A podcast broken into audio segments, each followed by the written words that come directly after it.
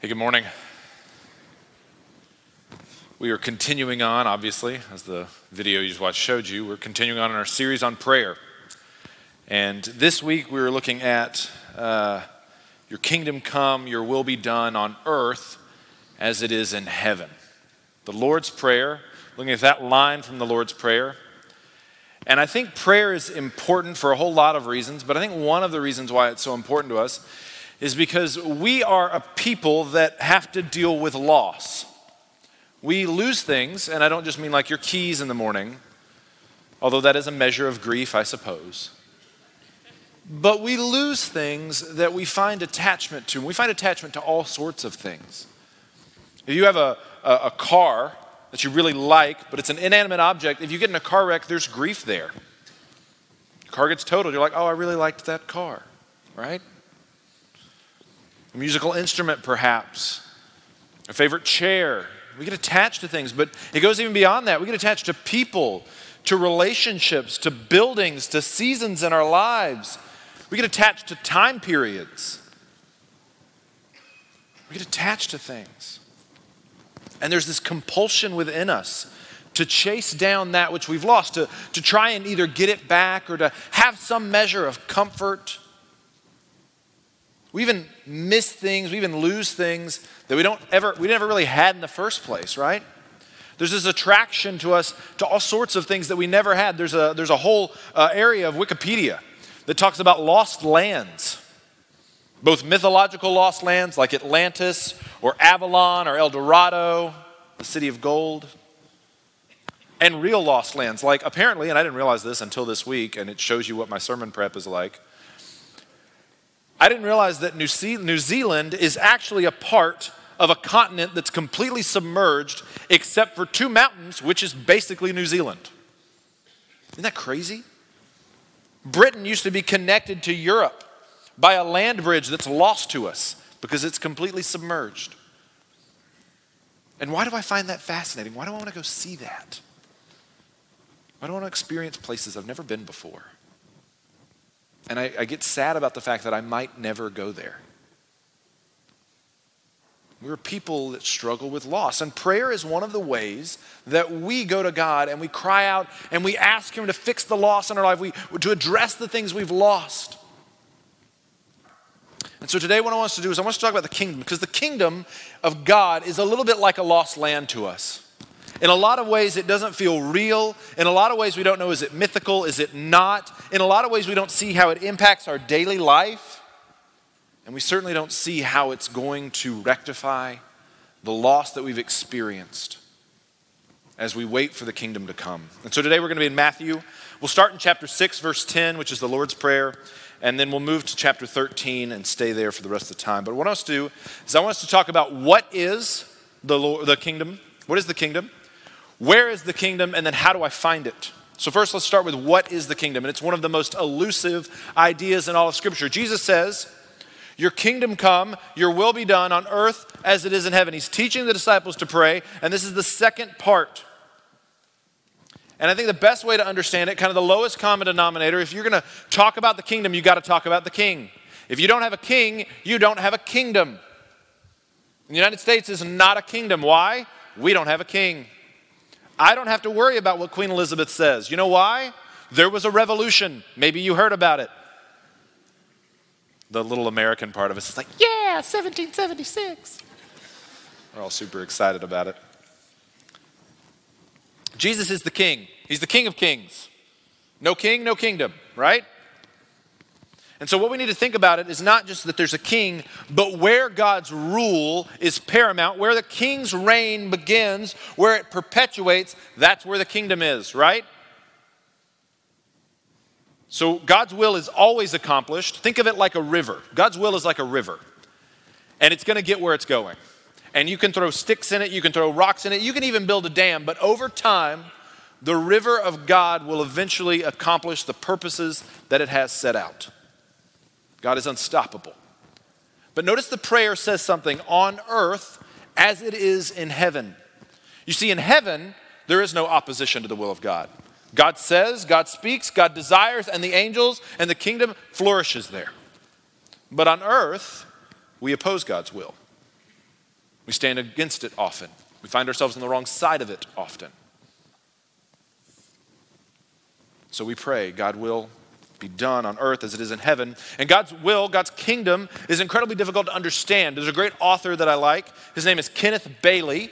And he wrote a great book called Jesus Through Middle Eastern Eyes. If you want to check it out, that's the title. It's basically a look at the Gospels through the perception of Middle Eastern culture. There's a sequel, interesting enough, called Paul Through Middle Eastern Eyes. Both good reads. And he talks about the kingdom is basically understood traditionally through four perspectives. And those are usually set against each other. But I think, and he thinks, that you can just look at them through different, they're like different facets, different perspectives to have a better holistic understanding of what the kingdom is. So I want to illustrate this to you today as we talk about what is the kingdom. The first is that the kingdom is eschatological. That's a big word. It just means the study of end times, the study of last things. And this idea kind of propagates uh, uh, that, that Jesus, uh, the kingdom, is in some ways already here, but the full fruition of it will happen when Christ returns at the end of all things and sets up his throne in a new heaven and a new earth. Totally agree with that. That's basically what Revelation is about. That's Luke 17 as Jesus talks about the kingdom of heaven. There's this idea of it's coming. You can't stop it, it's on the way. And this should give us great hope. Because if this kingdom is always coming, if the goal of all of history, both natural and human history, is towards this one event, the arrival of the kingdom, then when I turn on the news and I'm discouraged, or when I hear bad news about things going on in the world, you know what happens? I don't have to be completely deflated. I can go to the Lord in prayer.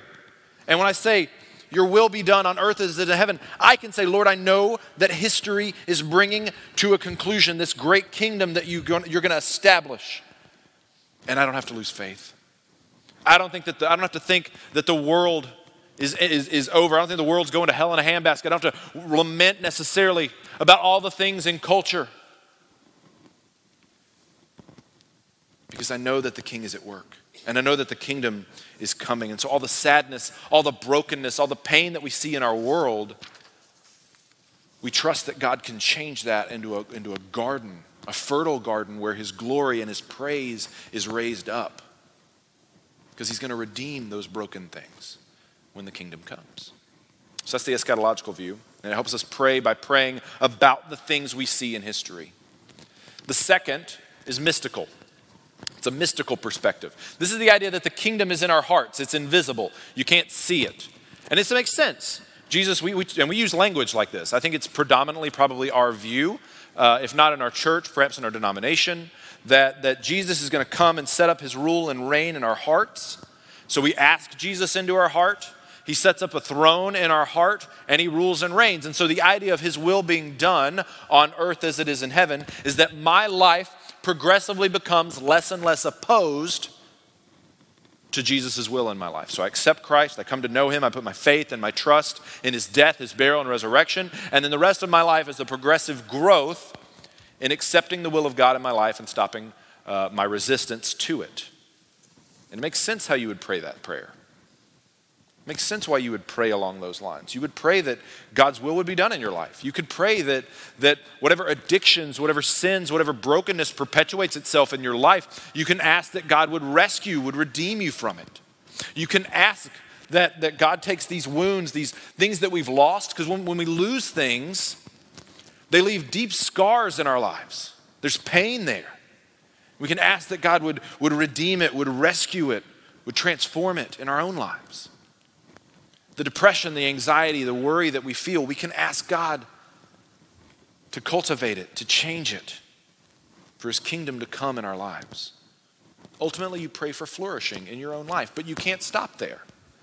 You can't just stop with your own heart. You've got to pray about the hearts of other people because our God, our King, is a conquering King. He's not satisfied with just your heart. He wants the hearts of your neighbors. He wants the hearts of your employees. He wants the hearts of your coworkers. He wants the hearts of your family.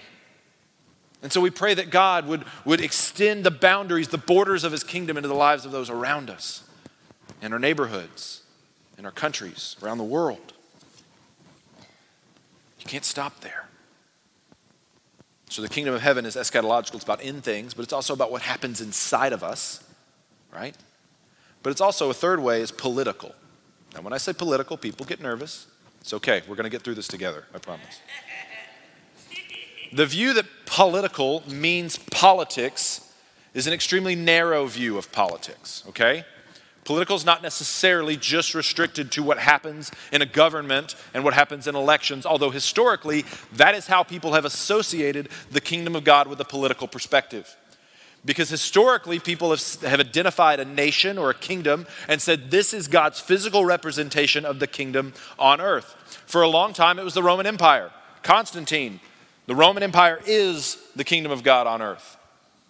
Then it was associated with a group called the Holy Roman Empire. During the Crusades, it was all of Christendom, right? And so the Crusades went and fought against the Muslims. Why? Because that was the kingdom of God striving against that which was not the kingdom of God. It even happens in our day and age. We have a propensity to view the United States as a manifestation of the kingdom of God. And we desire that because we are patriots and we try to resolve this tension between our relationship to the Lord and a relationship to a nation. It's even part of our history, right? The, the, one of the very first colonists that came here decided they wanted uh, the United States or the Americas to be a city on a hill, shining light out into the rest of the world. We still have that perspective. But it's too narrow of a view of political kingdom of heaven. Because politics aren't just governmental structures. Politics are crime, justice, ecology, law. Politics are any human interaction with other people. And we have systems in place to help us navigate that. And so we desire to see the kingdom of God, His will and His reign working throughout the things that we've put in place. So, things like law, law should be practiced to uphold kingdom ideas. Do we practice law that way? Do we seek justice? Or do we seek victory in a courtroom? And those are different things. You can win a court case without being just. There are loopholes in laws because they're designed by imperfect people. Do we seek justice as a people founded on law? Do we pray for peace between races, between ethnicities, between cultures? Do we pray that God would, would bring healing to racial divisions? I know that there are in our country now and in our culture, there's racial division, there's racial strife. And a lot of it's over terms. We get, we get worked up, we really do, over terms like Black Lives Matter and about uh, deconstruction, and we get worked up uh, uh about critical race theory. And I'm not going to talk about that today as much as perhaps we want me to. But what I am going to say is this maybe if we had spent more time praying that the kingdom of God would come in our racial relationships, we wouldn't need those other things. People wouldn't feel like they need those other things. There's a war brewing between Russia and Ukraine. Are we praying about that? Yeah, it doesn't necessarily involve us but it involves us because we're humans. And there are going to be people that don't know the Lord dying in a conflict like that. Are we praying for peace? Or are we just ignoring it because it doesn't matter? It doesn't happen to us. Are we praying that God would free people who are wrongfully convicted? You know, Jesus had a cousin who was wrongfully imprisoned. His name was John the Baptist, and he was wrongfully executed. Do we sympathize with our Lord in that? Jesus was wrongfully arrested. Or are we afraid to pray this way because of what might it mean for us? Are we scared to see the kingdom come in this way? Do we really mean your kingdom come, your will be done on earth as it is in heaven? The fourth is institutional. This has largely been carried by the church, this view. Uh, the Roman Catholic Church has carried it for a long time, uh, that they are the kingdom of God on earth. Uh, we've kind of extended it out to the rest of, of, of Christianity, right? And there's some truth there. You see it in Scripture when Jesus hands the, the keys of the kingdom uh, over to Peter. That's where they get their, their idea. But we, we have a viewpoint as well uh, that, that our brand of Christianity is really the true kingdom of God, right? I mean, we, we have discussions, debates. We have a history of arguing with other denominations. We race the Methodists to Luby's. It's okay. We like to think that our ways at Park Cities Baptist Church are better than some of the other ways at other churches. And that's natural, right? I mean, this is where we attend church. We love this place. But sometimes we can love something to the point where it's exclusive and we don't support the work of God in other places. May that never become us. So we need to pray that God's will would be done in our institutions, not just our church, but our schools, our communities, our governments, our courtrooms. Pray that God would work in our, our businesses, in our stock market. God has a history of working through human institutions. He worked through a king named David, a monarchy. He worked through a priesthood of imperfect people right? He worked through pagan empires like Assyria, Babylon, Egypt. He can work through our institutions as well. But remember that most institutions, if all institutions really, if they weren't founded by human beings, they're still worked and run by human beings. And we are not perfect, which means our institutions are not perfect. They make mistakes. It doesn't make them bad institutions. It makes them human. And so, as we pray that God's will would be done, that his kingdom would come on earth that is in heaven, we need to look at the, the institutions that we are part of and look for, not be blind to the things that maybe we've allowed to go on that are not propagating the ideas of the kingdom of heaven. Pray that God would open our eyes to see the injustice that our institutions perpetuate. We've got to pray for our institutions. We absolutely should. So, those are the four views of the kingdom. And I hope that you can use those to kind of get a better idea of what the kingdom is. It's this beautiful realm run by a king where his will is being done, and it's coming, but in some ways it's already here. And part of our responsibility as Christians is to make sure that, that it infects and, and moves into all these different areas of our lives, in our own hearts, in our institutions, and interactions with other people. But moving on, we need to talk about where we can find the kingdom. Where is the kingdom? We're going to be in Matthew 13, verses 31 to 33. And the great thing is that Jesus talks a lot about the kingdom. I think it's one of the reasons why it's so hard to get an idea because he talks so much about it. There's so many competing ideas even within what Jesus is saying. It's hard to understand. But Jesus' central message of his entire ministry was this repent, for the kingdom of heaven is near. Now, I don't mean repent like Jesus is standing on a corner outside a football game and beating people overhead with a, with a, with a Bible. That's not what he means by repent. Repentance in Jesus' mind was acknowledge him as Savior and Lord.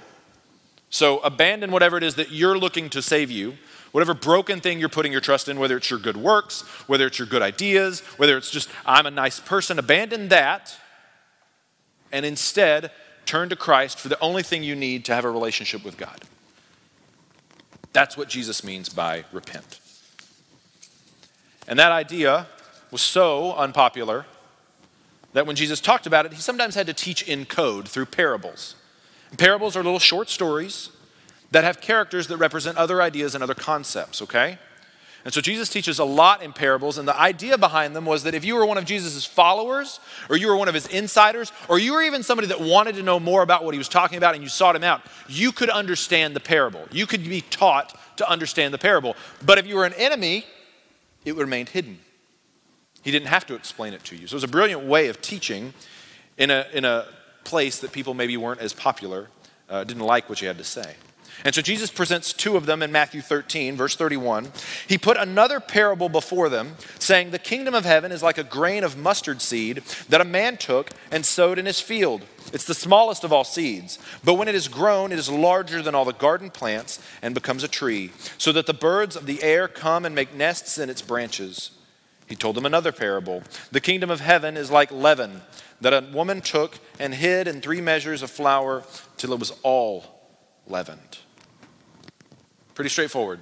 Man sows a seed, grows into a plant, birds rest there.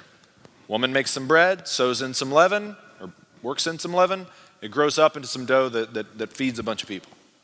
Very similar stories. But what's the point here? What's the moral of the story? Both of these stories are about hidden things, things that are hidden, sprouting and becoming uh, uh, spectacular growth happening, amazing growth happening. In both stories, there's something tiny to start that's hidden. The seed's in the dirt, the leaven is in the dough, and it explodes into this great thing that becomes something you can't pass over. You can't ignore it because it's so big and it's so influential. And it leads to uh, uh, people being taken care of. The birds have a place to shelter and rest in the tree. The dough becomes bread, and, and apparently, according to what I read, this is enough to feed a small village. So it takes care of people. So, how does this help us find the kingdom, Travis? Well, I think there's two ideas here. One, the kingdom is hidden, it's small, it almost seems lost to us. That's the thing about lost lands, things like Atlantis and Avalon, they're hidden. We can't go there, I can't find it. I can't get my passport stamped in Atlantis. It's lost to us. It's missing, if it ever existed in the first place. We live in an era where hidden things are largely ignored. The small things are not talked about, nor are they praised. People want more.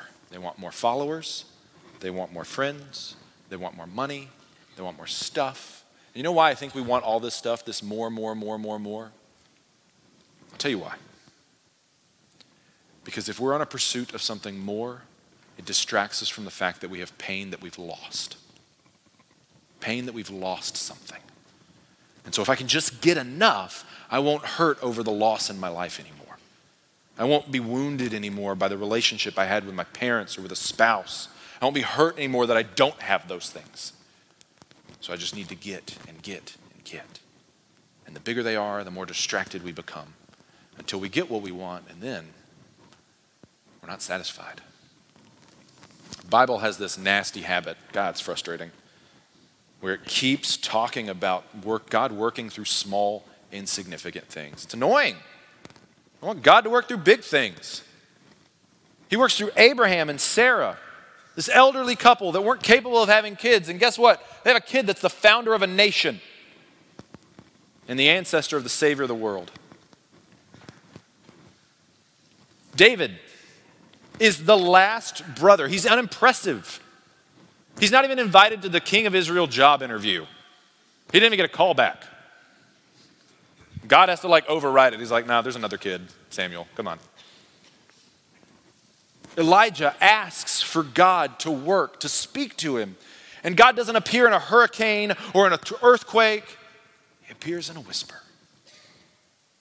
And our Savior was born in a podunk town in a part of the world that we probably wouldn't even remember unless He was born there. Why do we consistently think, despite what God teaches us, despite what He's shown us throughout His history of working with people, why do we continue to think that God works through big things? He can, sure. Absolutely, He can. But why do we ignore the hidden things, the small things? Those are the levers that can un- upend the entire world, the small ones. It's because we don't want tiny things. We want big things because they distract us. We get disappointed when God gives us small tasks because we want to do great things for God. We want to change the world. Do you know that phrase, change the world, never appeared in human history until like the 1900s? Nobody was interested in changing the world. There's a better phrase than change the world seek the kingdom. Seek the kingdom. God desires to work through small things.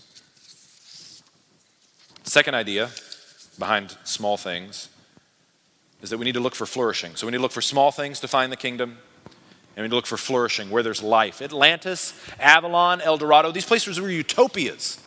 We, nobody wants to go to Atlantis because we think like, oh man, that place was rough. No, we want to rediscover it because we want to see what kind of great these people lived, right? In every story about a lost land, there was always this utopia, this magnificent place.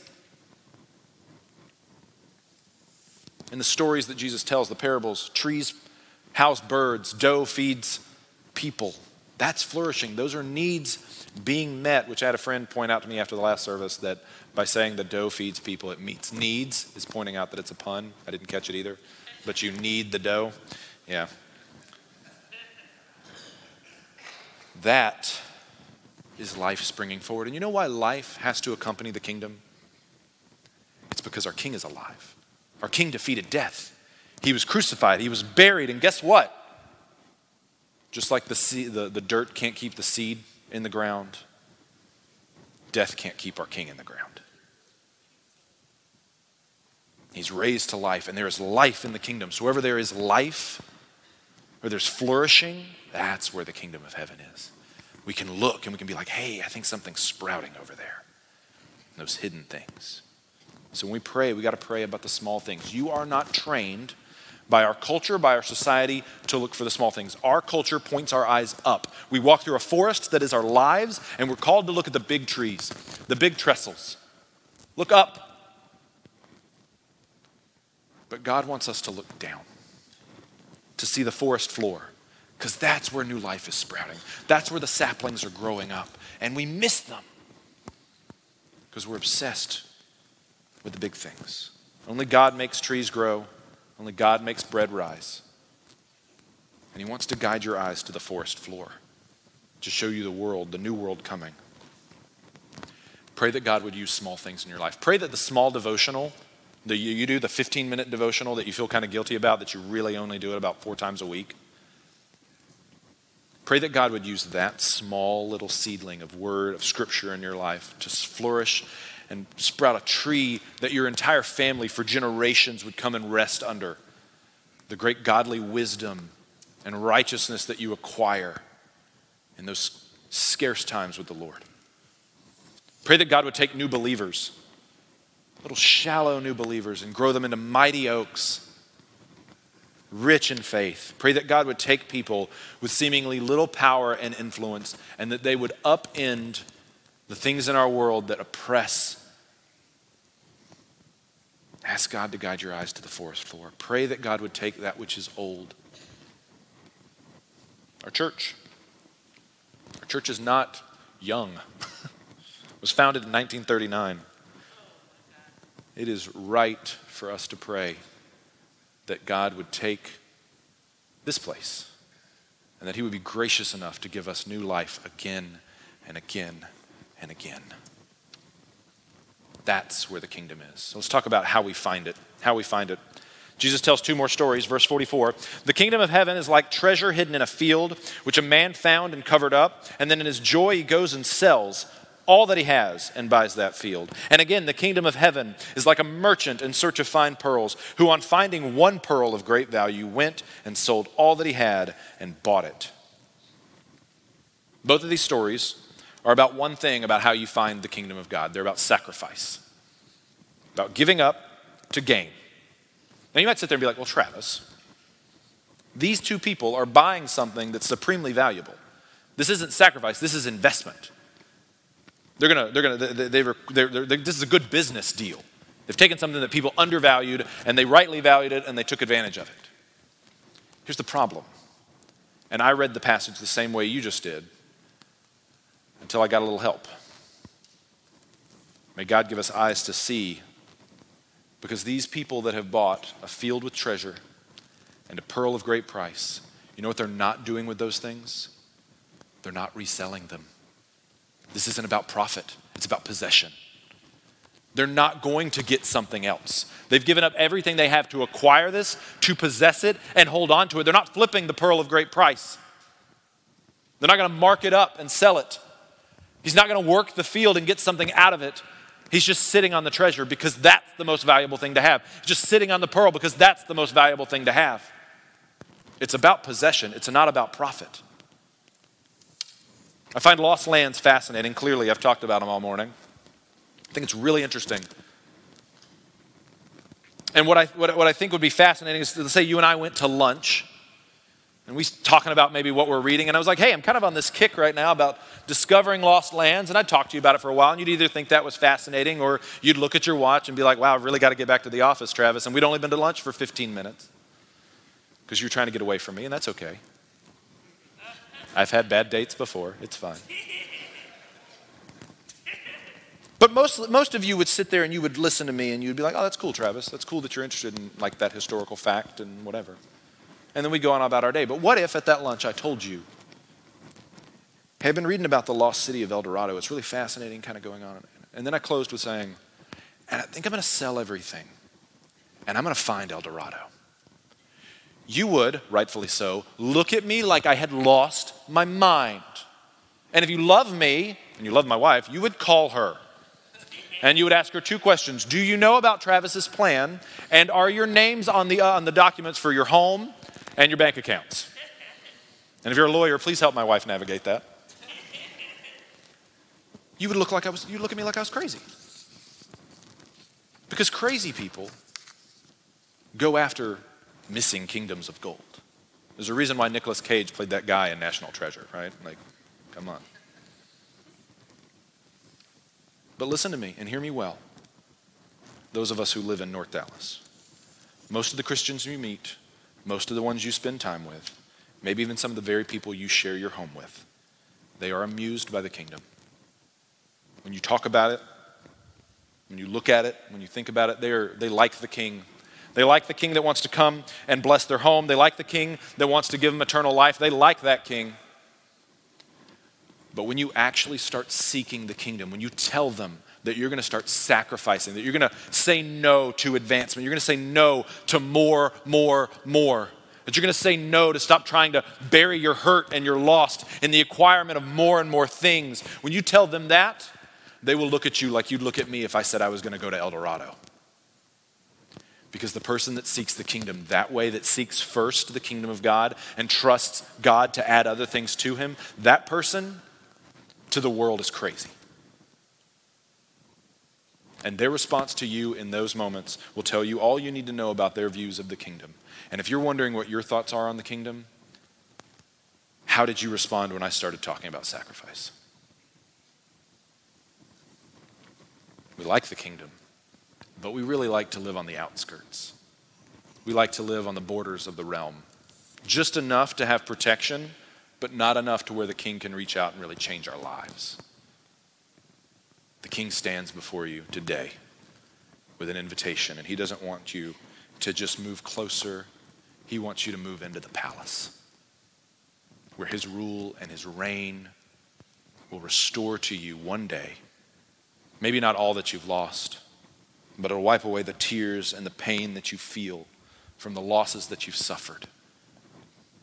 And when we pray, Your kingdom come, Your will be done on earth as it is in heaven, it is a cry of faith and a cry for comfort and a cry of, Lord God, one day you are going to restore all these broken things, all this injustice that has taken place. You're going to right the ship. And so come soon, Lord Jesus. And until then, we sacrifice. We live below our means. We choose to live differently. We are straight up weird until the king returns. Jesus tells us to deny, take up our cross, and follow him. You know why I know the kingdom is accessed by sacrifice? It's because that's how it was founded. It was founded on the sacrifice of our king.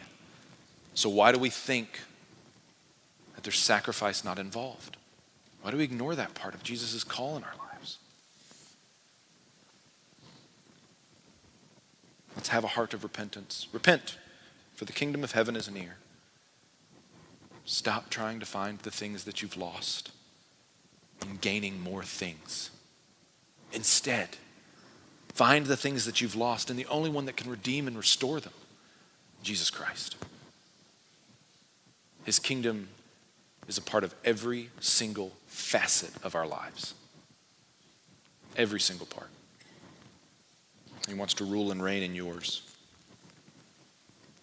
So, where do we find it? We find it in hidden things, where there's life, where there's flourishing.